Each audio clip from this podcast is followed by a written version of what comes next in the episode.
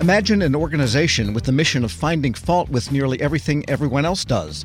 In a nutshell, that's exactly what the Government Accountability Office does do. And it's a good thing. In fact, my next guests argue the highly productive GAO should get even more funding. Dan Lips is Director of Cyber and National Security at the Lincoln Network. Dan, good to have you on. Thank you for having me.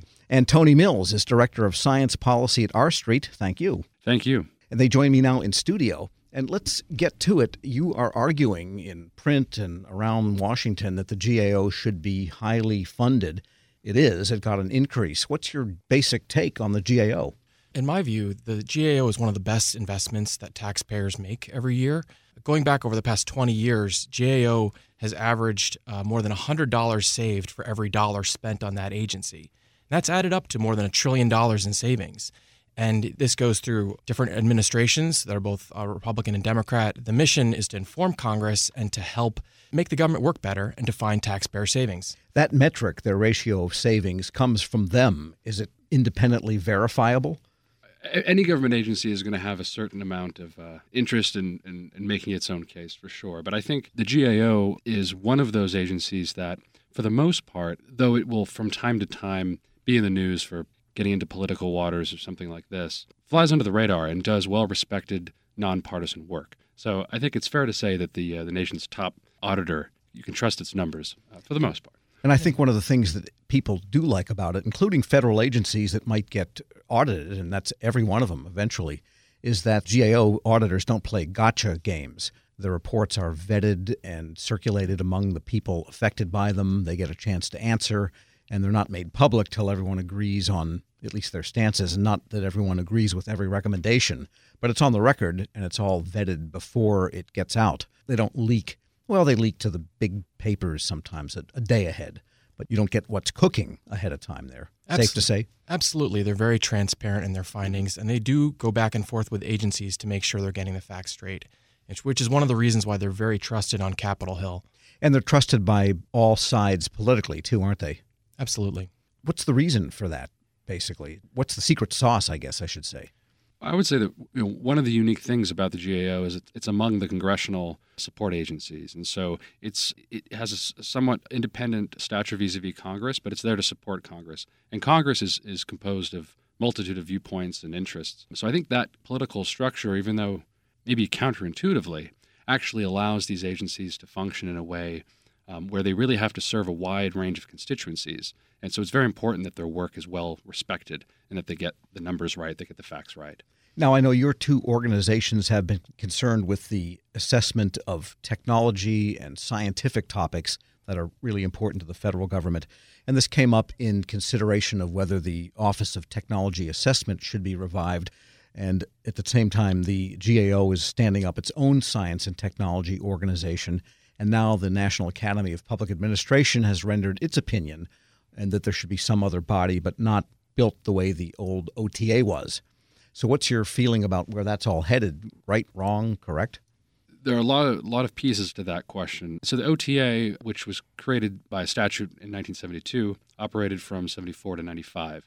When it closed in 95, not long after, some of its functions were lodged over in GAO as a sort of experimental technology assessment program. And over time, it's been doing more and more of that just last year, it started a science technology assessment and analytics team, STAA, whose primary purpose is to build out more of this capacity. Um, different uh, policy analysts, scholars have different views about the best way to reintegrate technology assessment. But the fact of the matter is, GAO has been doing this, and they're doing a good job with it. And so, our argument is essentially that all of the above the GAO is requesting more support to increase its activities here. Uh, we should give it to them. And there may be other entities that could support that effort as well. We're speaking with Tony Mills. He's Director of Science Policy at R Street. And also Dan Lips is Director of Cyber and National Security at the Lincoln Network. And I guess looking at your titles, Director of Science Policy and Cyber and National Security, that's really a big integrated complex in many ways from the standpoint of federal agencies. Absolutely. And that's one of the reasons why GAO is so valuable. One of the exciting things that they're doing over the past year and where some of this new funding will go is to use data analytics to enhance and improve and modernize federal oversight. Uh, most of us are have experienced data analytics, whether it's the bank notifying you when a transaction's happening to make sure it's approved. When it comes to GAO using data analytics, the federal government uh, wastes something in the order of $100 billion a year on improper payments. If we can use data analytics in a way that's more uh, aggressively and more continuously providing oversight, whether it's through oversight or by federal agencies themselves, you could yield lots of taxpayer savings and make the government work a lot better. And specifically on the issue of, of the technology assessment side, I think your question speaks to kind of broader political issue, which is that lacking sufficient expertise in Congress, Congress has historically tended to defer to executive agencies, and that's not uh, that's not necessarily a good thing. Uh, it's somewhat surprising that Congress didn't have a scientific agency uh, to speak of prior to 1972. The closing of OTA kind of brought things back to the pre-OTA norm. This is a kind of investment that has uh, sort of constitutional payoff because it empowers Congress to do its job better to oversee federal agencies. I mean, Congress has always been, its members have always been partisan, but it seems like they're more partisan than ever. And some of the newer crop seems to be coming to Washington because of that partisanship. And you see in those particular members a concomitant almost ignorance about real issues that are confronting the country that matter to millions of people. And it's not the political slant on this or that, but we have a imperative to maintain technology edge in cybersecurity, in national security, and all of these things. And you wonder where the the members are of yesteryear that had deep and abiding interest and knowledge of these really arcane matters. Well, no, that's absolutely right. I think a piece of that story is also the declining congressional capacity overall over time. So the number of congressional staff whose job it is to be policy experts has declined over time.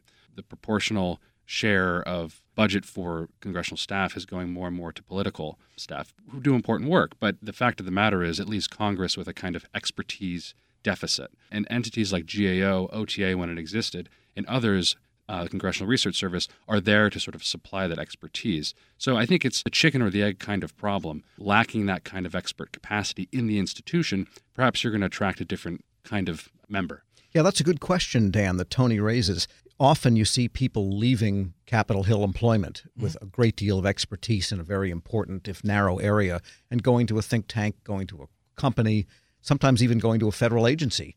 Does the reverse happen? Someone has so much knowledge that, golly, I'd like to take this to Congress. Is that an attractive option for anybody anymore?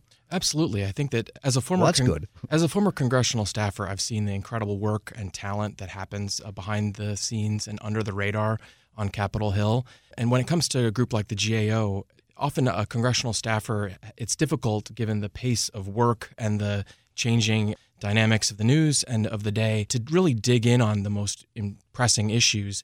GAO is able to look at questions over the long term and report back to Congress in a way that's nonpartisan and trusted on uh, both sides of the aisle, uh, which is incredibly valuable. When a, a GAO expert comes into Congress, uh, whether it's Republican or Democrat, they'll they'll definitely have a fair hearing, and their views are trusted in part because they have that expertise and the ability to look at something outside of the lens of politics. Dan Lips is Director of Cyber and National Security at the Lincoln Network. Tony Mills is Director of Science Policy at R Street. Thank you both for being here. Thank you very much. Thank you. And we'll post this interview at federalnewsnetwork.com slash Federal Drive. Subscribe to the Federal Drive at Apple Podcasts or PodcastOne. Pop quiz What can you buy for $3.99? Not a latte, but for less than the cost of a cup of coffee, you can get all your favorite music ad free.